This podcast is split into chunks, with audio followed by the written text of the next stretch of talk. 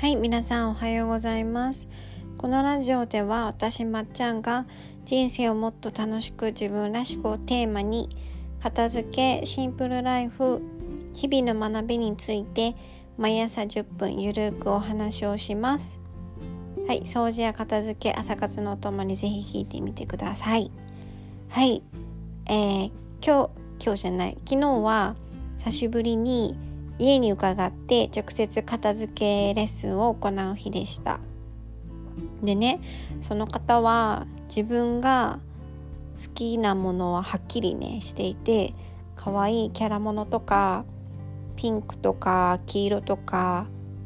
こうカラフルなね可愛いグッズたくさん持ってらしたんですよね。でなんかそんな好きなものがねはっきりしている方でもなんか引っ越しをした直後にこうシンプルなものを使うような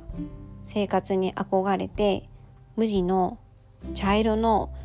バスタオルを買われたらしいんですよね。でも結局今日タオル類のあのときめきチェックをしている時にその茶色のタオルをね触っている時の表情や手つきとその大好きなこうカラフルなカラフルなキャラや多分好きなバンドのタオルとかを触っている時のねあの表情とか手つきの違いがねあまりにもはっきりしてたんですね。でそれで結局は無地の茶色のタオルを手放されてなんかその 一連のやり取りをした後にしみじみとやっぱりこう一般的に無地でシンプルなものを使うこうシンプルなおしゃれな生活に憧れてたけどそれは私にとってのあの本当の理想の理想の部屋や暮らしではないって気づきました分かりましたっておっしゃったんですよね。結局私キャラものとかグッズとかそういうものが好きなんですよ。そういうものに囲まれてるのが好きなんです私って。おっしゃって私もなんかハッとさせられました。確かに最初に理想の部屋や暮らしを思い描くことはすごく大切ですけれどもやっぱりこう一般的な憧れとかインスタや YouTube でよく取り上げられるようなあのおしゃれな感じのお部屋とか暮らし。そうなんかいわゆる人の理想の部屋や暮らしをそのまま自分に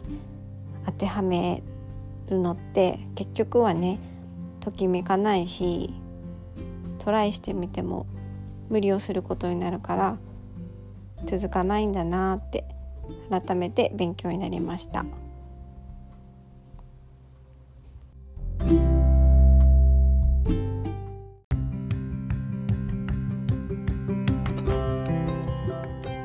はいでは今日は昨日のその片付けレッスンで私がちょっと学んだこともあの取り上げながら片捨て祭り第3弾片付けを終わらせると自分の理想の暮らしに日々近づくようになるについてお話しします。冒頭でも話しましたけれども最初にこう思い描いていた理想の暮らしは本当に自分にとってときめきが詰まった理想の部屋や暮らしではなくって一般的にどう見られるかが軸になっていたり例えばあくまでそれは憧れであって自分の理想とは違うこともあるんだなって、うん、勉強になりました。そうそう。だから片付けの途中で自分の本当の理想の部屋や暮らしにこう気づいてシフトチェンジっていうかあの本当の理想に徐々に徐々にこう変わっていくこともあるんだなって気づきました。うん、これはね本当に勉強になりました。やっぱり自分が何が好きで何に囲まれて生活をしたいかそこまではっきり分かってそうな印象を受ける方でも私みたいな第三者になんかこういう色がこういう色合いがお好きなんですねとかこのキャラクターがすごく好きなんですねとかそうやって言われて初めてなんか自覚をすることって結構あるんだなって。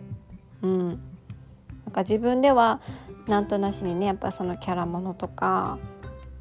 カラフルなものとか買う時にねこう選んで部屋に置くとそれがすごいときめいてるるって分かってるんだけどそれを改めて人に言われて気づくんだなって自覚をすることって結構あるんだなって、うん、思いました。であの、自分で自分のそういうときめくものなんか好きなものとかが自覚されてない方だとなおさらだなって思います。なんかだからこそ片付けを終わらせる頃には自分の本当の理想の暮らしや生活がこうさらに明確になって自覚をしてそこから勝手にね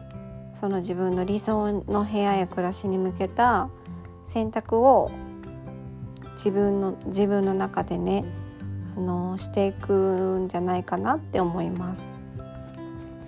そうだからその片付けを終わらせてそこで理想の部屋や暮らしが完成っていう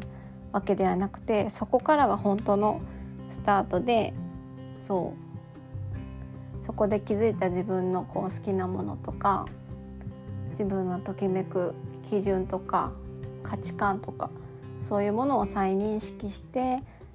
そこからの日々のこう自分の選択の中でその基準を意識しながら自分で選んでいくんだなって、うん、だからこそ自分の理想の部屋や暮らしに少しずつそこから近づいていくんだなって思います。はい。ではここまでちょっと長くなりましたけど聞いてくださってありがとうございました。皆様良い一日をお過ごしください。